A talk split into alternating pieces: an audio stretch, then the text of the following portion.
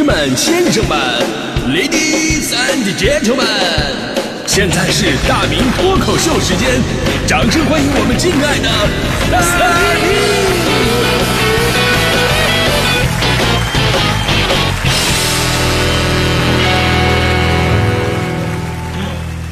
好，欢迎各位来到今天的大明脱口秀，我是大明啊。今天说到记仇，那我这个人呢，应该是最不记仇的人了。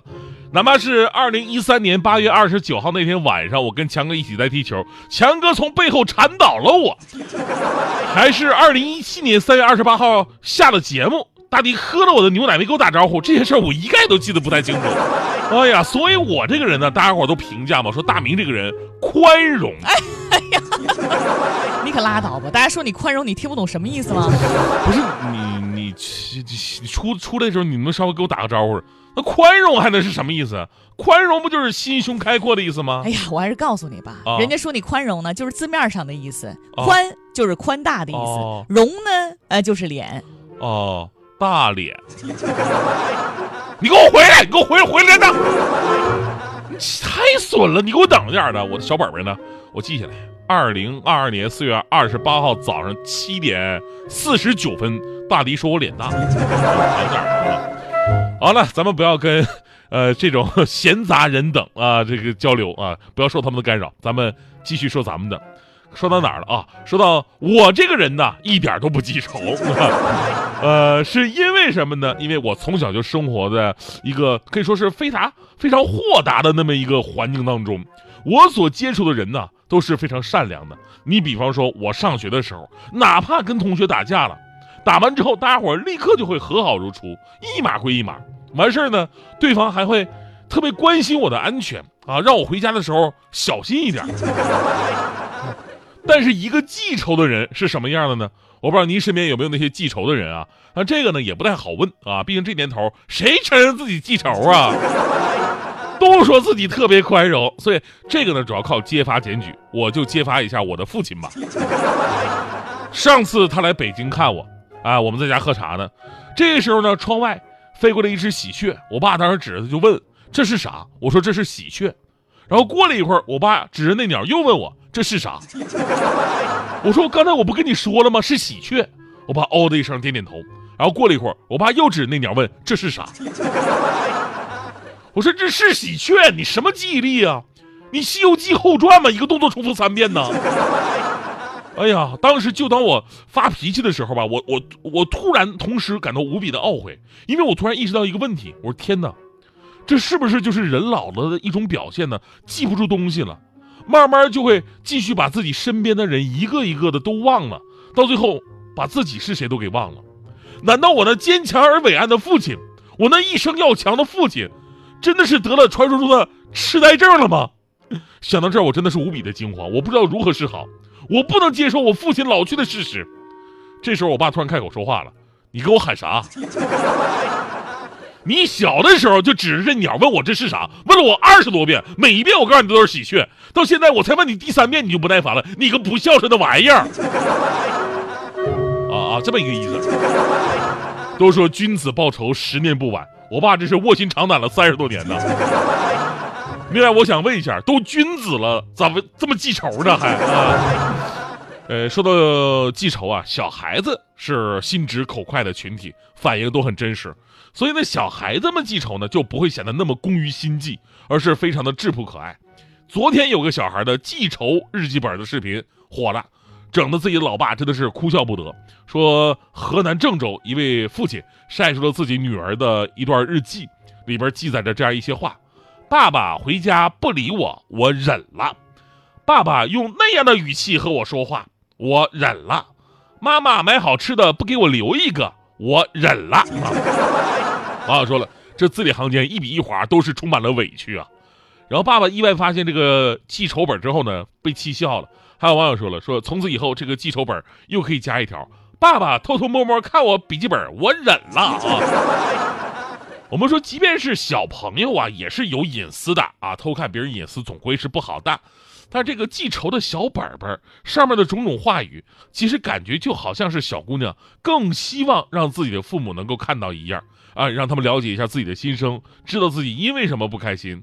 而生活中他对这些东西呢，他是敢怒而不敢言的，所以呢，也许人家小姑娘啊，就是想故意让父母看到，以后重视自己的需求。而这样的小朋友的记仇本并不止这一个，之前呢，就有一个小小学生的这么一个记仇日记本走红了，那个本子上细数的是亲姐姐的各种的罪状。所以生活当中不敢对亲姐姐说什么，但是在日记里边绝对不会放过你的各种罪行。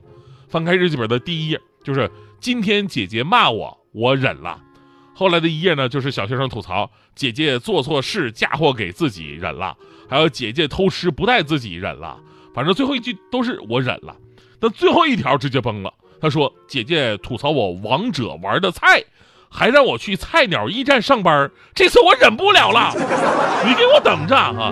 看完之后，我竟然为他姐姐捏了一把汗，你知道吗？其实孩子们所谓的记仇啊，大多数都是对于喜欢不喜欢啊那种直接情绪的一种表达，在他们小小的心灵当中呢，重视每一次跟别人的相处，每个细节都很重要。所以你可能不知道，哎，怎么回事？我就把他们给得罪了呢？而随着年龄的增长，人呢是会变得越来越宽容。这种所谓的宽容啊，并不是事情真的解决了，而是我们学会算了吧。不可否认，这个世界上有的成年人确实挺记仇的。但是记住一句话啊，呃，要记事儿，不能记仇。因为记事儿呢可以增长知识，记仇呢却只能增加烦恼。当你脑子里边都是别人怎么得罪了你，不报复回来你咽不下这口气。那么，其实你的心里就永远被那些不快乐的回忆所占据，也无法过上属于自己自由自在的人生。所以呢，宽容啊，不是放过对方，而是放过自己。啊，我说这段话也希望大迪能够听到啊，能够放下板砖，立地成佛。我想了一圈啊，好像这些年呢，我就可能就把他那么一个人给得罪了啊。大迪这个人呢，小的时候报复心还是很强的。啊，有那么一个传说嘛？据说大迪上学的时候，人家在水房甩了他身上几滴水，他就把一整盆水都泼人家身上了。老师问为什么呢？大迪说：“滴水之恩当涌泉相报。”还好呢，随着人的一个成长，大迪现在可以说是成熟收敛很多了，不然我不可能还好好的坐在这儿，对吧？那天我就无意间呢，我看大迪在办公桌上放的一个笔记本，哎，我好奇啊，我就没什么事我打开来，我那么一看，赫然发现这就是大迪的心情日记，其中就有关于我的一篇，上面写着“大明哥这人呐”，然后后面呢是一些生字，啊，这些字的前面都有一些括号，啊，这些生字分别是水、风、烟、讲、茶、曲、空、谦，哎，我想了一下。哦，这是填空啊，在里边填上一个字就好了。那应该是如吧？大明哥这人呐，如水，如风，如烟，如桨，如茶，就是不通啊。这个如曲，好，这就连不上了。哎呀，你可累死我了！你怎么又出来了你？你偷看人家日记，你还看不明白啥意思？你说你偷看他干嘛呢？哎，你可来了，你就得我正好找你，你赶紧告诉我，你这句话到底是什么意思？是添那个“如”字吗？哎呀，看你这么好学，那我就告诉你吧。啊，你这样，你试着把那个“抽”字放进去试一下。抽啊，大明哥这人呐，抽水、抽风、抽烟、抽奖、抽茶、抽取、抽空、抽签儿啊啊！那这啥意思啊？这是？哎呀，你这人不是不记仇啊，你根本就是傻呀！听众朋友们都已经看出来了，你自己看微信平台吧，好不好？哎，留言啊，我闪了。哎，哎，不是你。哎呀，这这听众朋友都知道啥意思了。我看大家伙怎么解读的啊？大明哥这个人呐，欠抽。